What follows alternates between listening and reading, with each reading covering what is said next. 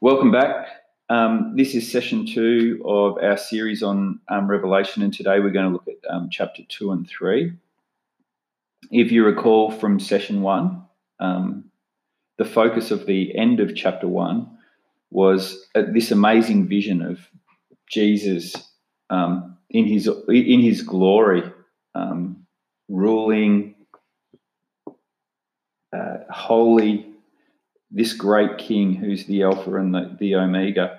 And that picture we're going to return to and continue with because the beginning of chapter two builds on two elements from that picture. It sort of expands the view out to um, uh, show us a little bit more about this figure, um, this great figure, and what what he's actually doing. And so, um, the elements of the golden lampstands and the seven stars in his right hand become really significant in understanding the dynamic and what's happening in this part of the vision. And we'll come back to that in a minute. But pretty much the rest of chapter two then is Jesus addressing the seven churches one at a time. Um, these seven churches, historical churches in Asia Minor. So there's Ephesus, Smyrna, uh, Pergamum, Thyatira, Sardis, Philadelphia, Laodicea. And, and what, we'll, what we'll see um, is that there's a very common pattern to the address to each church, each of the churches. It's quite specific and personal, um, and and relevant to to the particular church. But there's also common threads and a common pattern in in the way these addresses develop that is quite helpful and interesting to see.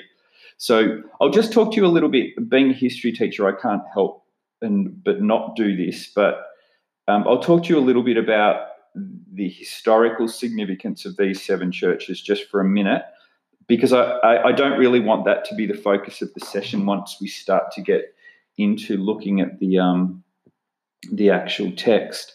So three of these um, seven cities are coastal cities. So Ephesus, Smyrna, and Pergamum were, were all Greek, um, significant Greek city states um, that have been had been progressively taken over by the Romans. They're, they're, they're big, quite big cities in the ancient world, powerful cities. Um, Ephesus um, was the regional capital. Um, Smyrna was a big, big trading post, trading city, quite a wealthy city. And Pergamum um, had a reputation right through the ancient world as a, um, again, another wealthy, powerful city state that had an extraordinary library um, in the centuries before uh, in the centuries before uh, this period. Um, many of these cities, if you ever get the chance to go to um, Turkey, the ancient ruins um, in many of these places are quite extraordinary. Ephesus and Pergamum, in particular, are quite amazing places. Ephesus would be, I would say, um, have some of the greatest uh, Greek and Ro- Roman ru- ruins in the ancient world. It's almost an intact city, like walking around Pompeii or um, a place like that. Um, and you can see things like the amazing amphitheater, the port, the the, the library, public buildings. There's all sorts of um, amazing things to see there. Pergamum, similarly, is an extraordinary um, uh, archaeological site even today. So it's built right up on the top of a citadel, and you actually catch a cable car up to the top of this um, this outcrop of rock. It's like a an acropolis, but much much more spectacular and higher than the one in in Athens. And there you can see the ruins of the ancient library and uh, the Temple of Zeus, and uh, a whole lot of other royal and um, religious buildings on the top of this um, um, citadel as well. The other cities, the other four cities, um, are more are smaller. Um, Sardis was a very significant city. That was previously um, a royal capital of the Persian Empire that has been taken over, obviously, by the late first century by the Romans. Um, uh, Laodicea, um, Thyatira, and uh, what's the other one? Philadelphia. I don't know as much about. Um, Laodicea is, is is in an interesting part of the world. It's probably I don't know 50 or 100 kilometers inland from Ephesus, and um, it's renowned in that local area for um, amazing hot springs and um, things like that. And and um, there's this, there's a significant another significant settlement just down the road from Laodicea called uh, Hierapolis that has again amazing archaeological ruins.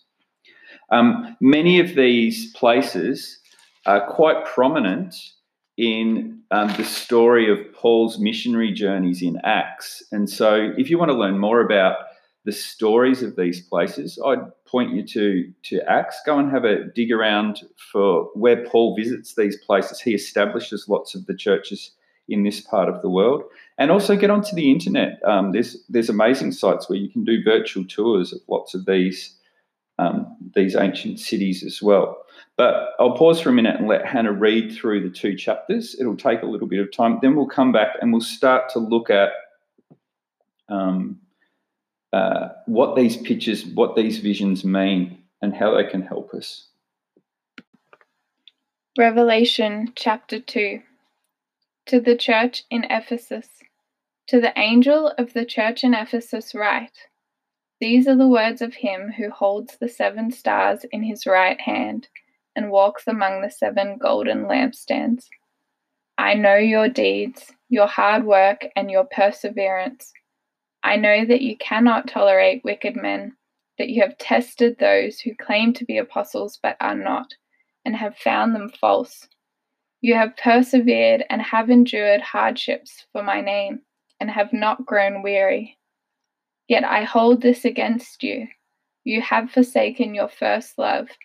Remember the height from which you have fallen. Repent and do the things you did at first. If you do not repent, I will come to you and remove your lampstand from its place. But you have this in your favor. You hate the practices of the Nicolaitans, which I also hate. He who has an ear, let him hear what the Spirit says to the churches. To him who overcomes, I will give the right to eat from the tree of life, which is in the paradise of God. To the church in Smyrna, to the angel of the church in Smyrna, write These are the words of him who is the first and the last, who died and came to life again.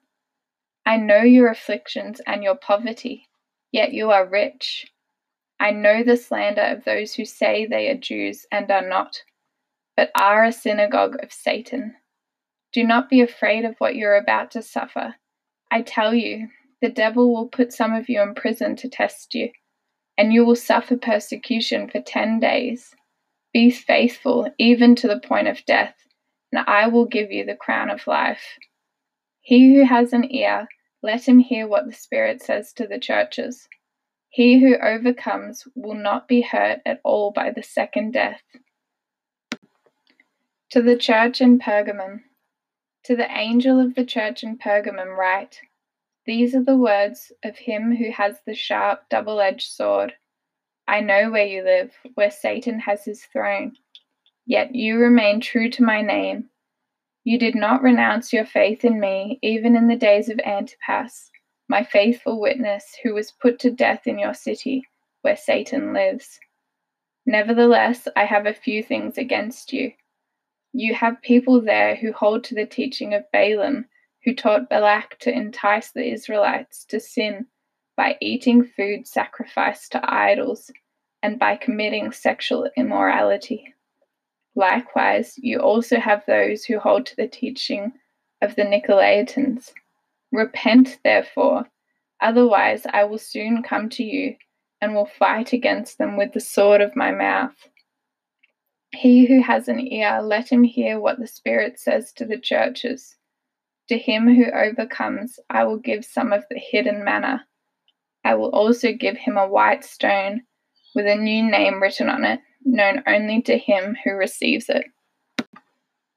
To the church in Thyatira, to the angel of the church in Thyatira, write These are the words of the Son of God whose eyes are like blazing fire, and whose feet are like burnished bronze.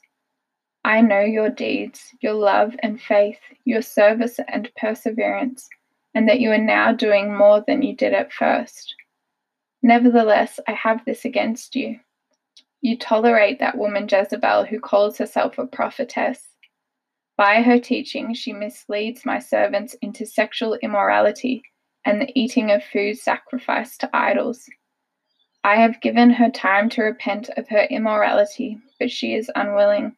So I will cast her on a bed of suffering, and I will make those who commit adultery with her suffer intensely, unless they repent of her ways. I will strike her children dead. Then all the churches will know that I am he who searches hearts and minds, and I will repay each of you according to your deeds. Now I say to the rest of you in Thyatira, to you who do not hold to her teaching and have not learned Satan's so called deep secrets. I will not impose any other burden on you. Only hold on to what you have until I come. To him who overcomes and does my will to the end, I will give authority over the nations. He will rule them with an iron scepter. He will dash them to pieces like pottery. Just as I have received authority from my Father, I will also give him the morning star. He who has an ear, let him hear what the Spirit says to the churches. Revelation chapter 3 To the church in Sardis, to the angel of the church in Sardis, write These are the words of him who holds the seven spirits of God and the seven stars. I know your deeds. You have a reputation of being alive, but you are dead. Wake up Strengthen what remains and is about to die, for I have not found your deeds complete in the sight of my God. Remember, therefore, what you have received and heard, obey it, and repent. But if you do not wake up, I will come like a thief, and you will not know at what time I will come to you. Yet you have a few people in Sardis who have not soiled their clothes. They will walk with me dressed in white, for they are worthy. He who overcomes will, like them, be dressed in white. I will never blot out his name from the book of life, but will acknowledge his name before my Father and his angels. He who has an ear, let him hear what the Spirit says to the churches. To the church in Philadelphia, to the angel of the church in Philadelphia, write These are the words of him who is holy and true who holds the key of David. What he opens, no one can shut, and what he shuts, no one can open. I know your deeds. See, I have placed before you an open door that no one can shut. I know that you have little strength, yet you have kept my word and have not denied my name. I will make those who, who are of the synagogue of Satan, who claim to be Jews, though they are not, but are liars I will make them come and fall down at your feet and acknowledge that I have loved you. Since you have kept my command to endure patiently, I will also keep you from the hour of trial that is going to come upon the whole world to test those who live on the earth. I am coming soon. Hold on to what you have, so that no one will take your crown. Him who overcomes, I will make a pillar in the temple of my God Never again will he leave it. I will write on him the name of my God and the name of the city of my God, the New Jerusalem, which is coming down out of heaven from my God, and I will also write on him my new name. He who has an ear, let him hear what the Spirit says to the churches. To the church in Laodicea, to the angel of the church in Laodicea, write These are the words of the Amen the faithful and true witness, the ruler of God's creation. I know your deeds, that you are neither cold nor hot. I wish you were either one or the other. So, because you are lukewarm, neither hot nor cold, I am about to spit you out of my mouth. You say, I am rich, I have acquired wealth, and do not need a thing. But you do not realize that you are wretched, pitiful, poor, blind, and naked. I counsel you to buy from me gold refined in the fire, so you can become rich, and white clothes to wear, so you can cover your shameful nakedness, and salve to put on your eyes so you can see. Those whom I love, I rebuke and discipline. So be earnest and repent. Here I am. I stand at the door and knock. If anyone hears my voice and opens the door, I will come in and eat with him, and he with me. To him who overcomes, I will give the right to sit with me on my throne, just as I overcame and sat down with my Father on his throne. He who has an ear, let him hear what the Spirit says to the churches. Okay, to begin, um, let's return to the picture that we left at the end of chapter one of um, this amazing figure of Jesus, um, so awesome and holy that it caused John to fall at his feet as though dead. Um, and this this Jesus um, picks John up and says, "Don't be afraid. Um, I'm the first and the last. Write down everything that you see." What is now and what will take place later. And then the, the, the verse that I particularly want to pick up is the last verse of chapter 1. The mystery of the seven stars that you saw in my right hand and of the seven golden lampstands is this the seven stars are the angels of the seven churches, and the seven lampstands are the seven churches. So it's really important that we don't rush past this picture because it's hugely significant for understanding how Jesus is operating or, or ruling. So, for the struggling, afraid early church, their question is where, where is Jesus' power and authority? How is he operating in the world? How is he, how is he ruling his kingdom? Mm-hmm. And this is our first massive clue um, that John gives us about what's actually going on from the perspective of heaven. Mm-hmm. What are you doing? Um, well, that's that's answered in a way by this picture. So what you need to picture is you you have a, a man, a great king, um, in the center, and around him are seven lampstands. And note, they're, they're not candlesticks; they're lampstands. And the di- the difference is subtle, but I think partly significant. The thing about candlesticks is candles can just burn away on their own. Lampstands have to be attended.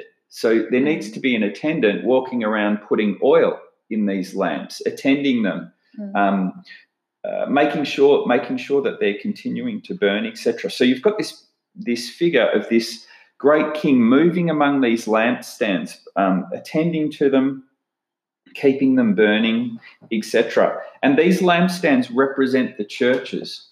Mm-hmm.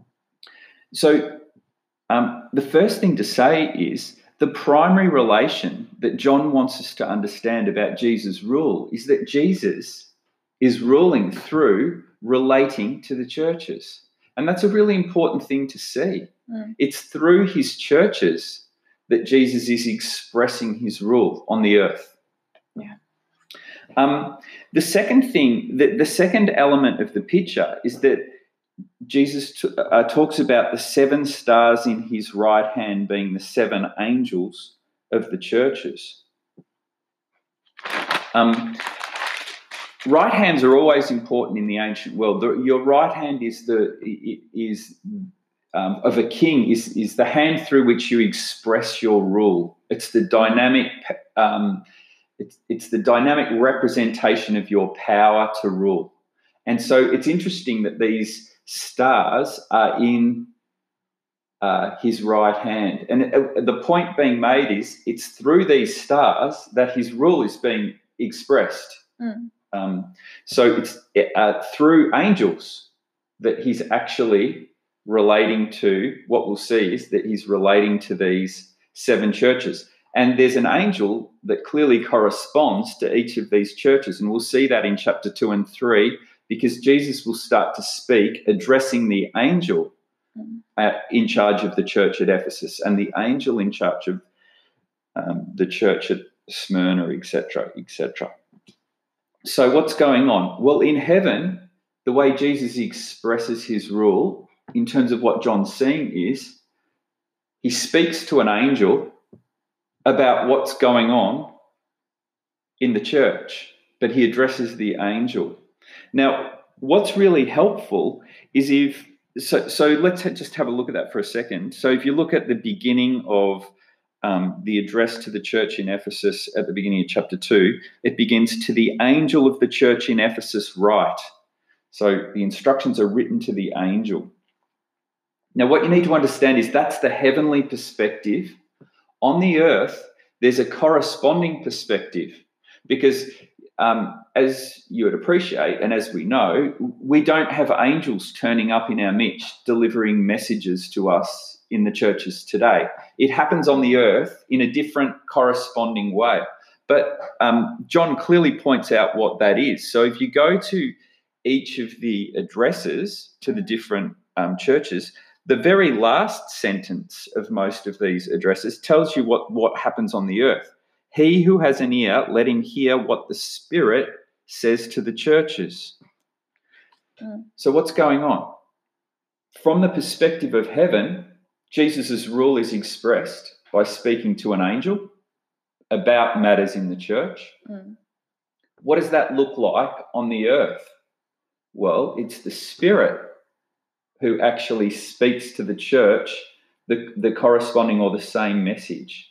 So we experience it on the uh, uh, from the earth as uh, the Holy Spirit bringing revelation about what's on Jesus' mind and heart for the mm. church. In heaven, it's Jesus interacting with an angel. That's that's what it looks like from a heavenly perspective. Mm. Um, okay, so we have Jesus intimately involved um, right in the midst of uh, these these seven churches. And probably the other thing to say about seven, I think seven is significant. Um, there's seven churches, there's seven candlesticks, there's um, seven stars, etc. In, in, terms of um, apocalyptic literature um, and and the, the use of the number seven in, in prophecies like Daniel and Ezekiel, etc. Um, traditionally, in in Jewish literature, seven is a is a number that is often connected with God um, and with God's work, um, and it, it it communicates something to do with perfection or completeness. That that sort of idea. So I think it's not wrong to recognise, on one level, we're talking about seven historical churches in Asia Minor. But on another level, we're talking about a group of seven that represents the complete church, sort of a representative seven.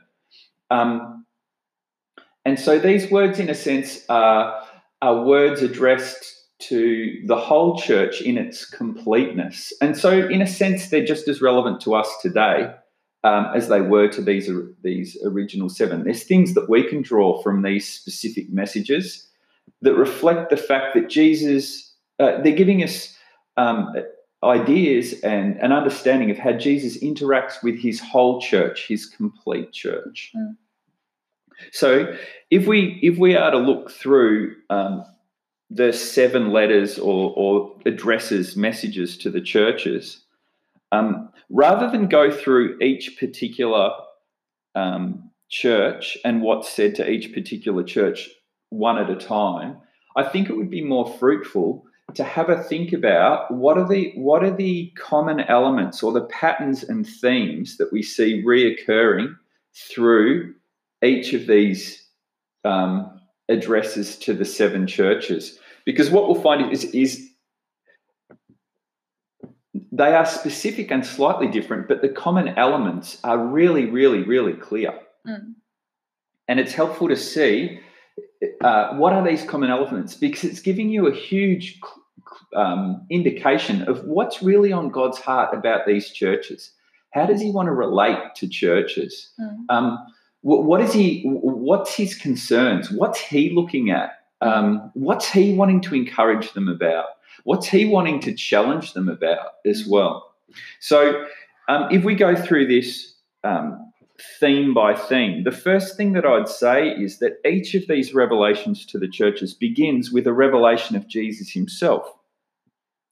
So, just using the church in, in Ephesus as an example, um, in chapter 2, verse 1, he says, These are the words of him who hold the seven stars in his right hand and walk among the seven golden lampstands. So again, what you'll see here is the picture that the picture of Jesus that we've seen in chapter one is almost broken up in the addresses to the seven different churches, and each mm. church gets a little bit of the revelation of the whole picture of what Jesus is doing and what he looks like and what he's up to. And so for Ephesus, um, the emphasis is on the fact that he's he holds the seven stars and he's walking among the lampstands. If you go to um, Smyrna, these are the words of him who is the first and the last who died and came to life again. Mm. What? Why is John communicating it like this, or why is Jesus communicating like this through through his apostle? I think what's going on partly is um, it's it's sort of a nice picture in the in a sense because it's it's like each church gets gets a part of the revelation of Jesus. But if you want the whole picture, only the whole church has the whole picture. Mm. Um, it's a good reminder that no church sort of has the whole revelation of who Jesus is, in a sense. That that you um, you need the whole church together to have the complete picture of of um, who Jesus is in all His glory. Um, the second thing that starts to happen in these um, in in these addresses to the churches is that Jesus begins by speaking quite intimately and specifically and personally with these churches. All the language is in the first person. I know, I have seen, etc. And he's just pointing out to the churches, you know, that he's well aware of, of precisely what's going on among them. Um, he, he understands their struggles. He, he's not neglecting or forsaking them. He sees really clearly um, what they're dealing with, um, the good things that are going on, um, other things that are going on that, that he's not happy about either. But it's really a, it's a, a real reminder that Jesus is right in the midst of their lives. He's turned up in their midst and he's uh, watching and observant and well aware and sensitive to um, what his what his people are going through in the churches in the world. And to me, it just speaks of the um, the idea of in a in a really um, quite practical way the idea that the church Jesus really recognizes the church is his body in the world. The church is the body of Christ. Um, on the earth. And um, he's well aware of every part of the body and how it's working and how it's how it's operating. And he and he wants his churches to know, I, I can see, I know what I know what's happening with you. I'm right here with you in the midst. Um, it's an important reminder in lots of ways because often, uh, I don't know about you, but often um, we want a God who would um,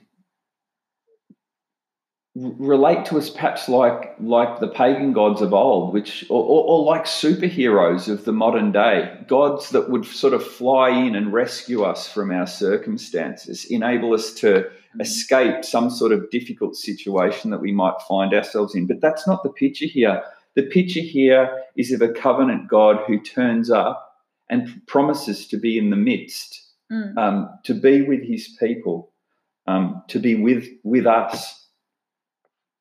But if God is going to be with us and turn up in our midst, and all the history of Israel speaks to this as well, um, that's a difficult thing. Mm. And it's a difficult thing for the churches. Mm. So, what, what we see as these um, letters to the churches develop is that if God would turn up, if a holy king would turn up in the midst of his people, he would he will behave like a king among them. What and what will kings uh, always do? Well, they will start to sort things out, mm. S- um, speak out how they're seeing things, start to make demands about um, uh, people living and behaving and operating in a way consistent with how the king sees things. Mm. And so you have this, this pattern emerge of words that are saving words and words that are judging words alongside each other. So, um, and that's always been the, the way God's operated with his people. If he will turn up, he will turn up to save and redeem and, and reconcile and make things new, make things right, restore, etc. But that will always involve having to make strong judgments as well because he's holy Mm. and uh, uh, a, li- a, covenant life that that is about that, that he wants to share with his people that, that is about um, us being holy like he is holy that that puts big demands on uh, the people that will will be in his kingdom and so what, what we'll see um, is he will redeem but he will redeem in righteousness that is he won't come and make everything good and just brush problems under the carpet. He'll come and he'll sort things out properly. Mm. And he'll for your good to save you, but it will it will require um, judgments being made that can be painful, require discipline, require challenging behaviour, require people repenting and turning from the way that they're living and living a new way. And those things that will always move forward together, saving and judging. Just to highlight this, because it's it's such an important part of what's going on here with Jesus' interaction with the churches. Um, if you go back to Mark's gospel, so right at the beginning of Mark's gospel, Mark, all the gospel writers are well aware of this exact point. Um, but Mark's gospel does it in quite a stunning way in the very first three verses of his whole gospel.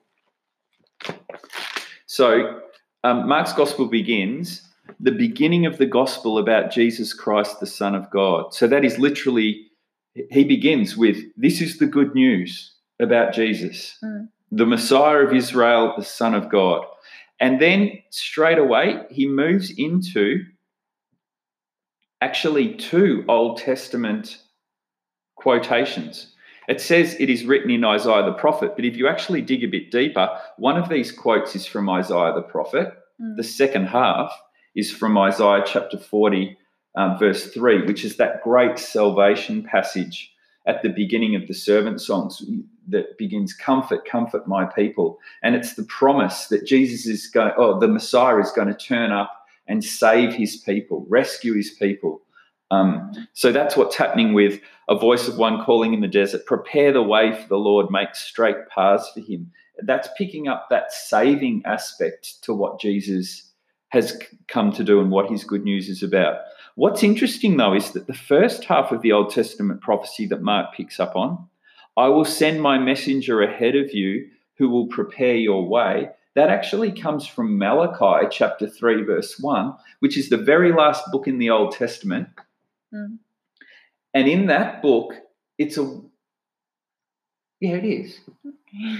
Um, in that book, uh, the prophecy that Malachi brings us is really focusing on a warning to Israel: get ready. Um, if the Messiah turns up, the Lord is going to come like a conquering king to Jerusalem, and you you better be ready. Mm. Um, it's the idea. It's the idea in the, the the whole prophecy in chapter three is built around the idea of a an ancient conqueror. It's like you've lost the battle down the road, and the conquering king is going to come into your city and demand terms, like sort out a treaty. Um, and you better make sure that the road's smooth for him and that you've cleaned your house and cleaned up and that you're 100% ready for him to arrive. Because if he turns up and you're not ready, look out. There'll, there'll be judgment. And so this part, this part of the prophecy is highlighting to Israel the fact that make sure the king is coming. Make sure you're ready. Make sure you've sorted your own house out first, Mm. um, which is really picking up that judging side. So, what Mark's doing is bringing these two um, passages from scripture together to really highlight well, what is the gospel? It's a saving work, but it's a judging work at the same time. If Jesus would turn up in the midst of Israel, there will be salvation, but there, there, will, there will also be a call to holiness and repentance and sorting out your life, Israel, because your Messiah is about to turn up. Now, that's exactly what we're seeing um, in, in a way in terms of how Jesus is relating to these churches in Revelation. He's really saying to them, I'm turning up in your midst. And if I turn up, I'll turn up to save, but I'm going to also address you about things that need, need judging. Um, he will save in righteousness. Uh, and he has expectations. He wants wholeness, um, full lives. He wants things sorted out properly. Sort of like the picture of um, my old mentor David Bowen used to use the picture of it's like a father coming home after a long weekend where the, all, all the sons at home had had a massive house party and the house was sort of in havoc. Mm. And you turn up and you want to put things to right and there'll be things that are about about rescue and restoration but there'll be things that, that are about challenging behavior and sorting things out properly and getting to the bottom of what's gone on and re-establishing um, you know a proper a, a, proper way that the household needs to operate under the authority of the father. Mm-hmm. that's sort of what's going on here. Um, that's the point of covenant. This is a god who always has worked that way because relationships matter so much. Um, so we can we can start to have a look at the pattern of how this saving and judging work happens. So what what you have to begin with is often eh, um, words that are actually encouraging. So if I flick in my Bible back to uh, Revelation, very often the judgments are not necessarily condemnation. They might be, I recognize you've persevered and have endured hardship for my name. You've not grown weary. So part of the judging is just eh, when a king makes a judgment, he's just declaring what is, the truth of what is. And sometimes it's positive. So there's great words of encouragement to these churches that are part of the judgment of the king as well. He's announcing the true state of things in that place even even the discipline isn't condemnation. It's, yeah, it's just discipline. Yeah, good point. Because con- condemnation has isn't isn't the message that we're wanting to communicate. You're right. Discipline is about um, restoring someone in love, getting them to change their behaviour because mm. you love them. Um, so you'll you'll have these encouraging words. I know your works. I know your deeds. You know, persevere, endure. I, I can see you've stayed true in this area, etc. But then there, there's always an element of these. Yet I hold this against you. So there'll be something mm. that the king's saying to the church about is, I want you to address this thing, mm. sort this out, and and it's remarkably specific and it sort of really cuts to the heart. He's interested in where this the where where his people's heart is mm. is his priority. And that's a really important thing for us to us to know as we relate to one another in the church and relate um, to God through His Spirit in the church. It's our hearts that are His primary concern. Where's your heart at? Mm. So he says to the church in Ephesus, "You've forsaken your first love." He says to other churches, um, you know, you you've become lukewarm, mm. etc. Um, you've had your eye turned by this or that. Um, there's lots of little examples of this. What's his concern? Well, he wants a, a people for his name, churches that are wholehearted. Now, that's just another way of saying holy in a way.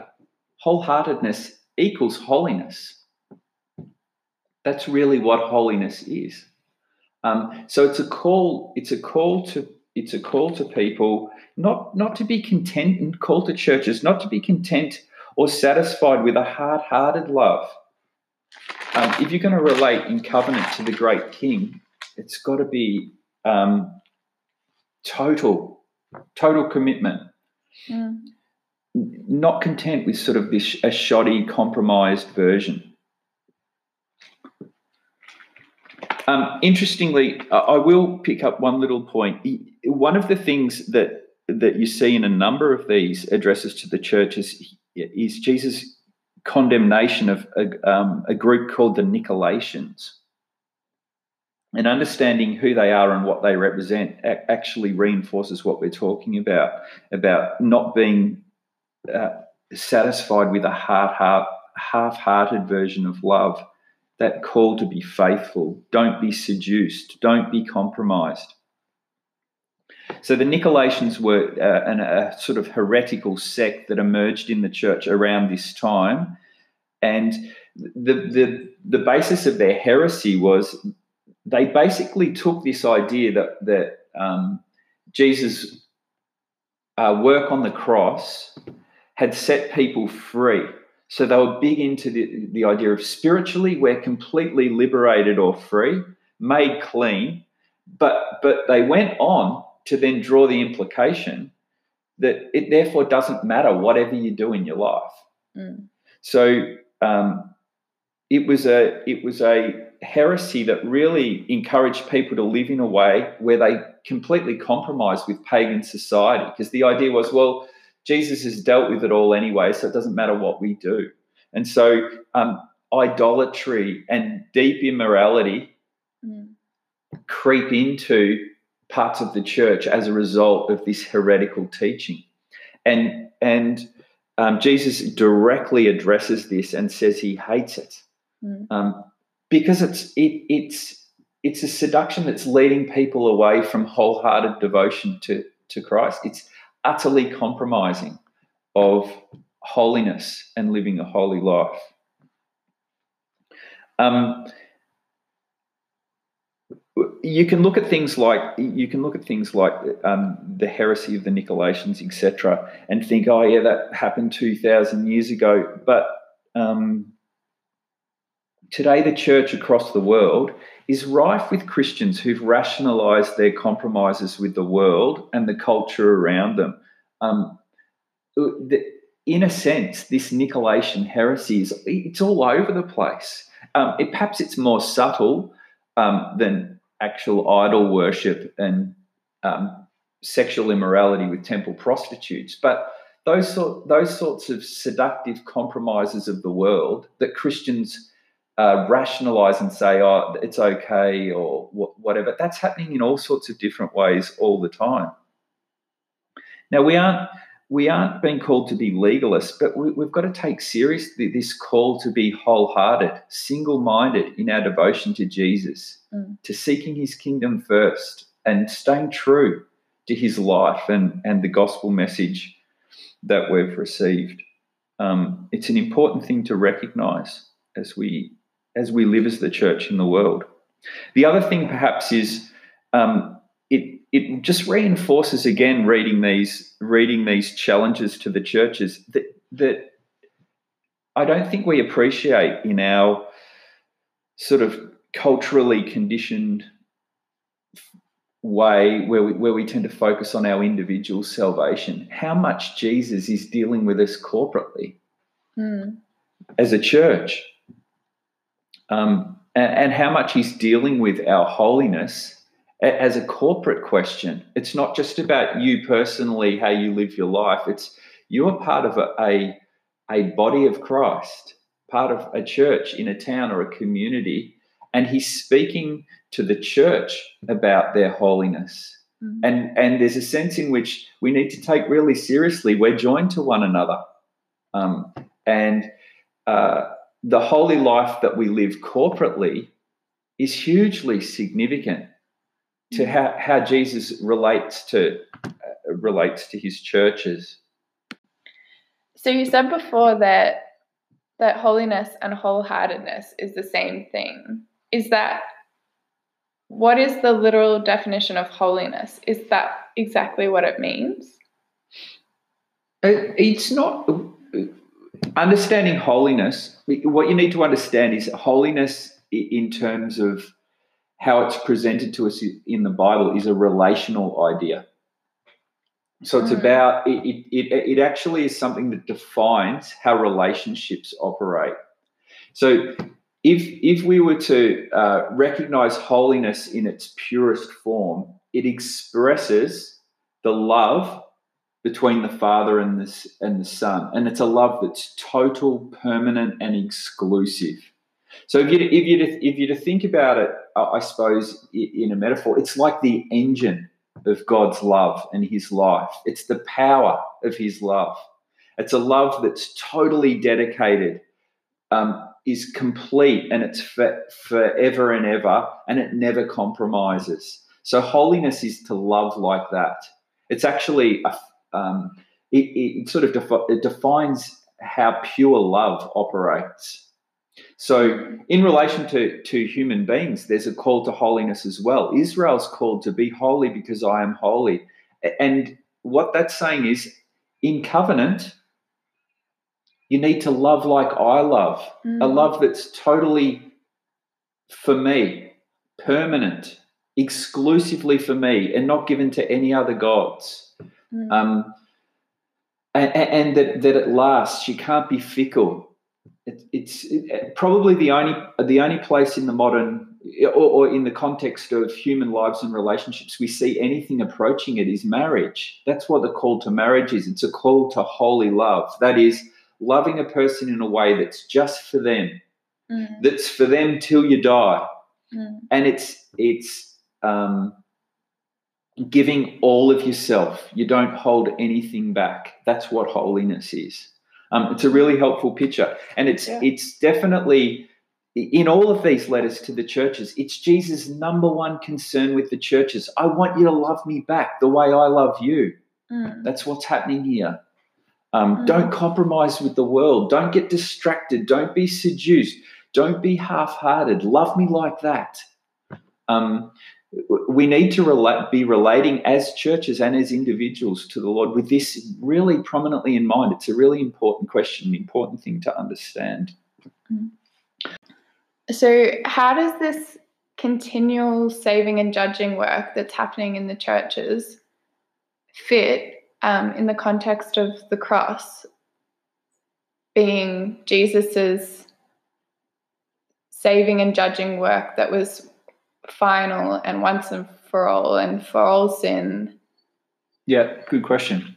Um, I think you, you've highlighted something that's really important, and that is the context for all of this ongoing work in the churches is the cross. Mm um, what happens is that um, in God, they've God worked out a way of dealing with the mess of humankind, and that was um, a restoration that would involve Jesus taking on the consequences mm. of all the fractured relationship and sin, and and sin and all its elements in the world, taking it upon himself and putting it to death in himself. Mm. Um, so what what's going on at the cross? You have the ultimate example of a work that's a saving and judging work. It is the salvation of the world. It's also the judgment of the whole world mm. at, at, at, one and the same time. You know, the words "you are forgiven" is is, is a word of salvation and and a word of judgment. Mm. So what what we need to understand in terms of what's going on with the churches in an ongoing way is that this is grace operating. This is the yeah. free gift of restored relationship. So what the cross has made possible is we can now live in, with God in our midst mm. in a way that doesn't require us to be afraid or or run away and hide because um, relationships have been restored. Forgiveness is real. Um, and that gift of mm. shared, shared life um, is open to, to everyone. We're in the family. Now we're in the family, there's a freedom that God has to relate to us mm. that is about addressing behavior, encouraging, exhorting, mm. uh, rebuking, and disciplining. That's not about saying you're in or you're out. Mm. It's, it's about saying, graciously, you're part of God's family. Um, his his love binds everyone in His church to to His life, but but within that, there, there's there's um, the ongoing work of saving and judging that's about um, transforming us to become more and more like Him, sharing in His holy life, reflecting His holy life in the way that we live. Okay, we'll keep going. Um, so the, the, next thing that happens after this, uh, Jesus calls out these churches about challenging certain sorts of behaviour or ways that they're operating or living is there's a warning. Um, sort yourselves out. You know, you see lots of words through these letters. Wake up, repent, mm. stop, and and also um, the sobering message in places you see it in to a number of the churches. If you don't, look out, because I will come to you and will fight against them with the sword of my mouth. Or um, uh, three three is a good one. Um, well, good ones might mightn't be the right way to describe it. If you do not wake up, I will come like a thief, and you will know and and you will not know at what time I will come to you. So this idea of sort yourselves out, change your behavior, um, return to holiness, or I will come and sort you out. Mm-hmm. Um, and and that, that's um, a sort of sobering warning. What then tends to follow with uh, in these letters is then a recognition that staying faithful, living holy in the world, will bring trouble for these churches. It's expected. Um, he, th- there's a real recognition that um, you'll find trouble, that life will be tough. Um, and this reflects lots of teaching throughout the New Testament um, particularly teaching that Jesus gave to the Gospels to, in the Gospels toward the end of his earthly life. He says to his disciples, "You'll find trouble in the world. Mm. It's not going to be easy for you because you're following me." And that's what happened to me. That's mm. what happened to the prophets before me, and it's going to be what your life is like as well. If you if you want to be a witness to um, righteousness and truth and holy life, you'll find the world attacks you Mm. There'll be great tribulation. But um, all of these messages to the churches finish with a great word of hope. So the key phrase you see over and over again is to him who overcomes. There's these promises. Mm. So I want to turn now to, to that and just have a, a, a, look at what does that mean to him who overcomes and what are these promises that um, that Jesus uh, speaks to the churches about.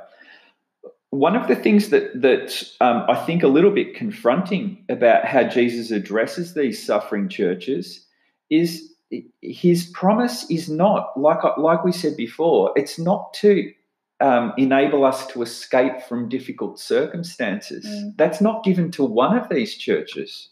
Mm. Um, the call is always endure, persevere, hold on, stay true, be faithful, mm. even to the point of death. Mm. So if you look at Revelation 2:10 in, in, in the letter to the church at Smyrna, he says, Do not be afraid of what you're about to suffer. I tell you, the devil will put some of you in prison to test you, and you will suffer persecution for 10 days. Be faithful, even to the point of death, and I will give you the crown of life. Mm. So literally what's going on here. Literally, Jesus is saying to the churches, die well. like, this is not a way that we generally think or pray. This is, it's quite, um, in some ways, uncomfortable and radical, this, this sort of interaction Jesus is having with the churches. If you think about how you're, you individually pray about circumstances or the prayers you hear when you are meeting with the church, often it's about rescue, isn't it? We mm. help us out of this circumstance or this situation or yeah. whatever.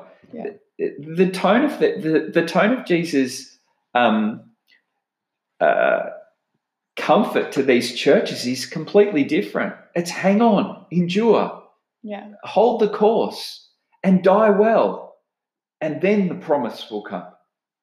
Yeah, that's it, uh, um, there's a lot to think about. There's a lot to think about in in that in terms of our our attitude to what does it mean to suffer for the sake of his name? What does it mean to follow Jesus and, and take up a cross? How is he helping us in our circumstances? Well, he's, he's helping us endure. Mm. What's on offer is not not a rescuing, but like what's on offer now is just Jesus in the midst of yeah, great, great point. What, what, you know, one thing that that all Christians and all churches can be hundred percent assured of is, in the midst of suffering and struggle, the promise is He will be with you. Mm. He will be right in the midst, helping you by His Word and by His Spirit to endure and persevere. Um, he, there's no promise that you'll escape your circumstances. The promise is he'll be with you in the midst of your circumstances. And that's what we have to hang on to. And in fact, if you have Jesus, you're fine. That's the message. Um, what follows then is, is promises to all these churches about um, the reward that they will receive if they, if they overcome, if they hold the line, if they run the race right at the finish line. And, the, and all of these promises are really word pictures that are about the blessing and intimacy of sharing his life. That's mm. the promise. The promise in the end, the reward in the end is one thing you get to share my life. Mm. Um, you get Jesus in all his um, full, rich, joyous um, life. You will live. That's the promise. You might die, but you will live. Mm. Um, what's really interesting is, and I've made a list of them, if, if you list all the promises to all the different churches, the word pictures, lots of them are straight out of the Old Testament, but again, they just speak of sharing God's life. And what else is really interesting about these promises is every single promise will be returned to as the story unfolds in Revelation. We will see we will see uh, the Christian church receive every one of these things, every single one of them, um, over the course of the next 22 chapters. So, just to read them out, the promises are, are things like this You will eat from the tree of life, you will not be hurt by the second death, you'll receive hidden manna, picking up um, the way the, the way God Yahweh provided for Israel in the desert. You'll receive a white stone with a new name. That idea of being given a name in the Old Testament really expresses um, uh, something about authority, something about the fact that it expresses a relationship where you belong to someone else in, in a way that's personal and connected, etc. Um, you will have authority over the nations. You, you will receive the morning star. Even that one's picked up. What does that mean? Um, can I leave that one till Revelation chapter 22? yeah, yeah. Because it, um, it would take a bit of explaining, but it's definitely there. You'll be dressed in white. Your name will be written in the book of life. You'll be a pillar in the temple of God. You'll be given God's name. You'll even um, get to sit on a throne and rule. So a lot of these things is you'll share all aspects of his life, the intimacy of being named, the power of sharing in his rule. Mm. Um, you know that precious closeness of, of actually being um, uh, made holy, dressed in white, etc. Um, they're beautiful pictures. Okay, so uh, they're the main. They're the main um, sort of thematic concerns of these different um, ad- addresses or letters to the churches. I want to just finish perhaps by talking a little bit about how how do how do these letters um, help us today? How could we how could we in what ways are we challenged or, or encouraged to gra- grasp a bit of a fresh view of how Jesus is relating to his churches in the world. And I'd say a few things out of reading chapter chapter two and three that are really striking from my my perspective. One, it's a reminder that Jesus is ru- ruling through his churches, and we must we must have a very high view of the church. Mm. One of the tragedies, perhaps, of the modern day is how much the the the concept and name of the church has been dragged through the mud. Mm. The church, if you look around today, looks like a pretty shoddy, broken, partial, unimpressive thing in so many ways. And even among Christians, you know, there's there's often deep cynicism about the church or disappointment in the church Mm. or a sense of apathy. Oh yeah, the church is there, but I'll just go on with my Christian life in my own sort of way uh, w- without a real um, intentionality about what it means to be part of the church. Mm. And I'd be challenging you today if you're you're listening, and some of these ways of thinking are part of how you're thought. Um, you need to recognize what's going on in chapter two and three. That that in the middle of this mess, in the middle of a church that looks unimpressive and Mm. and has the worldly church that has made made such a mess and done done damage and in some ways looks ineffective and divided and wha- whatever. In the middle of all that is the true church.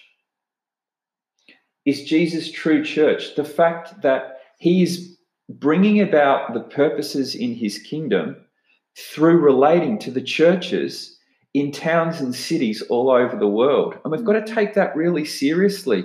And, we, and we've got to repent of our view of the church that's built on cynicism or disappointment or apathy Mm. and ask the Lord to give us a fresh vision of how do you see your church? Mm. And we need to conform our life and our relationships to this view of things. We need to be intentional about relating to one another. We need to take really seriously that lots of how Jesus is operating in- in the world is corporate. It's Mm. not just you and him, Mm. it's him and his churches, and you're part of the church. Mm. So that would be the first thing I'd say. The second, the second thing that I think is quite significant is we need to recognize in our own lives, but but particularly as part of God's church, that the discipline of God, that saving, judging work that God does, if He Mm. would show up, if Je- if Jesus would show up in our midst, that's how He would relate to us.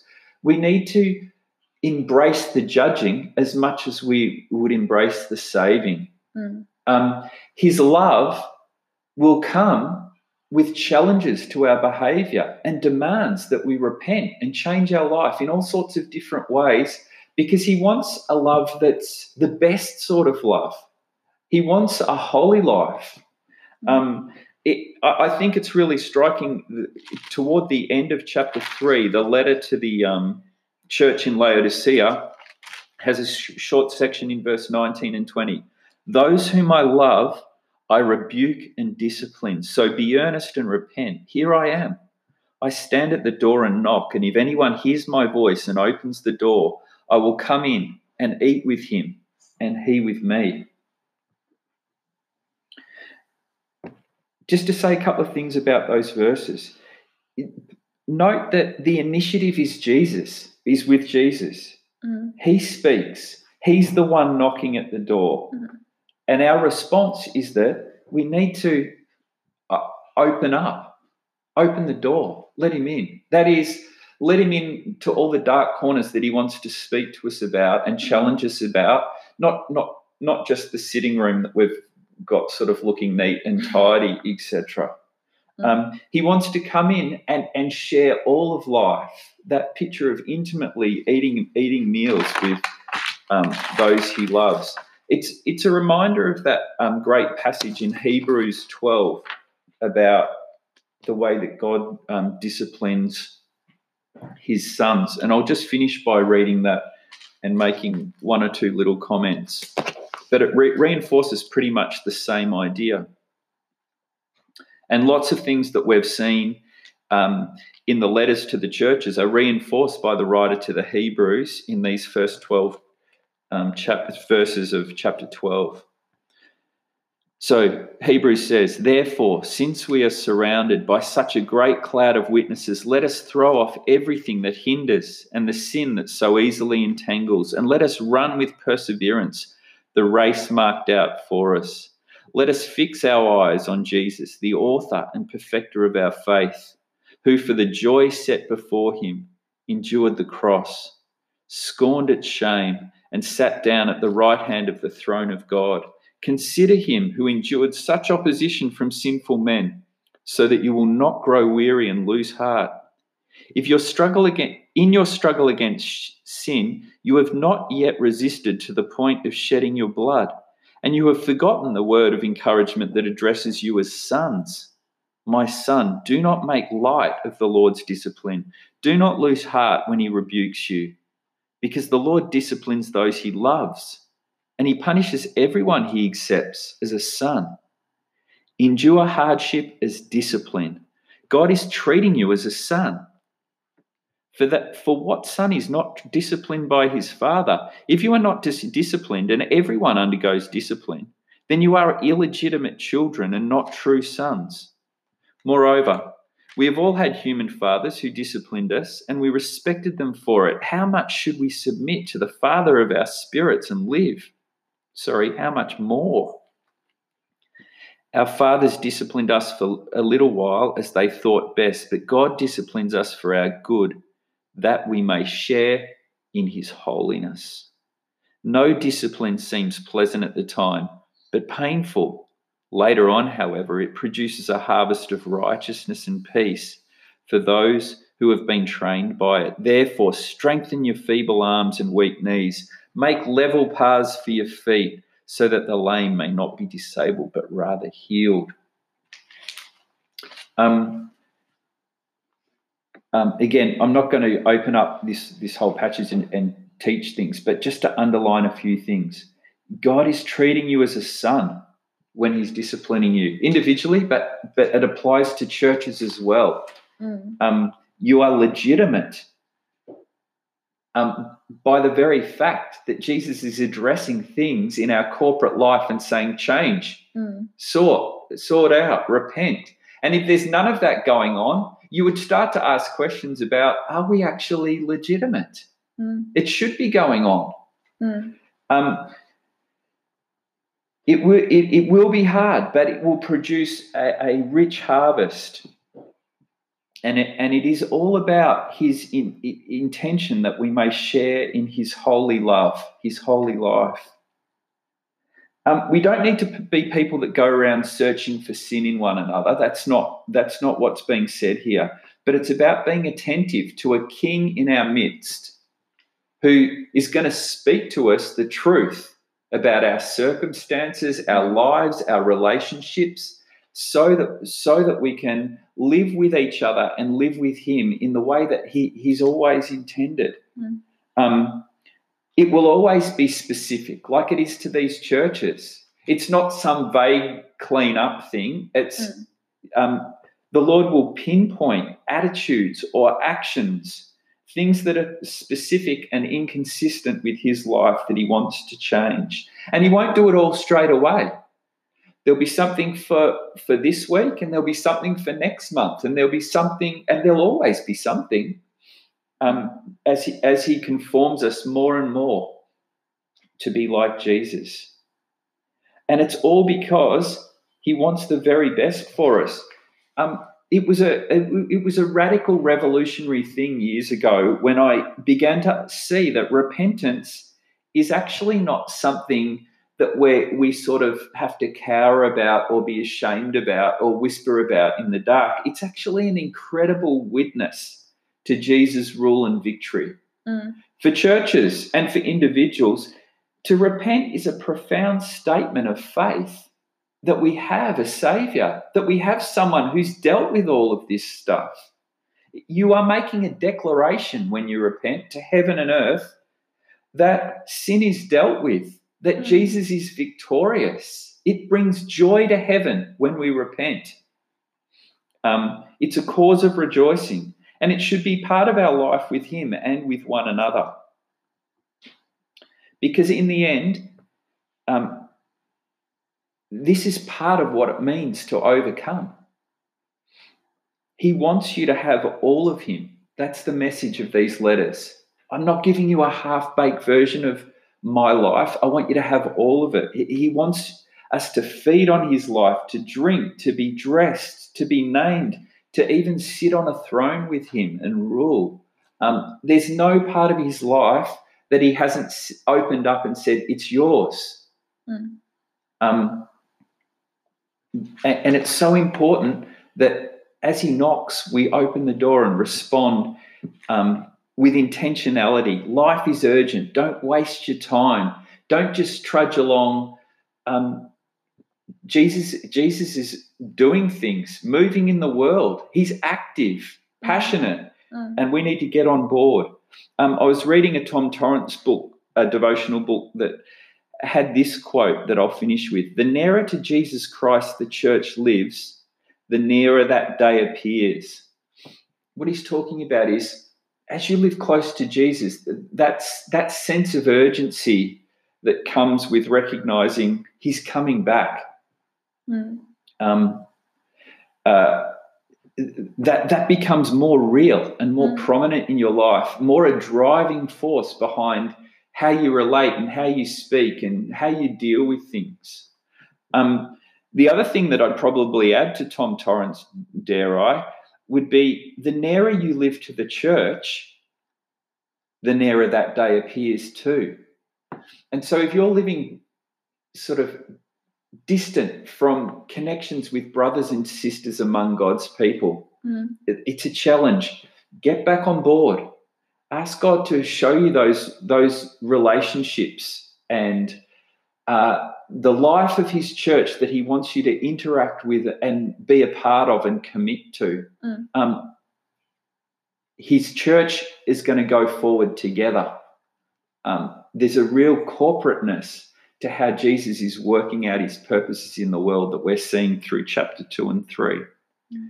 I might just finish by praying because I forgot to start by praying. Dear Lord, thanks for this session and the things that you're showing us. Um, I just pray that you would bring to our mind and our heart things, the things that really matter to you, that are on your heart for us. Shift our thinking about the corporateness of following you. Um, teach us to treasure the church. Give us a new vision of the significance and beauty and power of your church in the world. And we recognize there's so much about it that's hidden. There's so much about it that's by faith. But we want we want to live with your perspective. Um, we just recognize again your Lord over your church. You're in our midst. You never leave us or forsake us. And thank you for the reminder and the promise today that um, uh, with your help, we can endure. And, what's held, before us, what you're offering is a, a share in your life that's not partial or drip fed, but it's um, you totally opening up to us. That and that's amazing and we just want to respond by totally opening up to you. Yeah, so bring to the light things that need to come into the light. Change our hearts and minds where they need to change. Encourage us on our way. And I pray that we in turn would be encouragement and support to others. In Jesus' name, amen. Amen.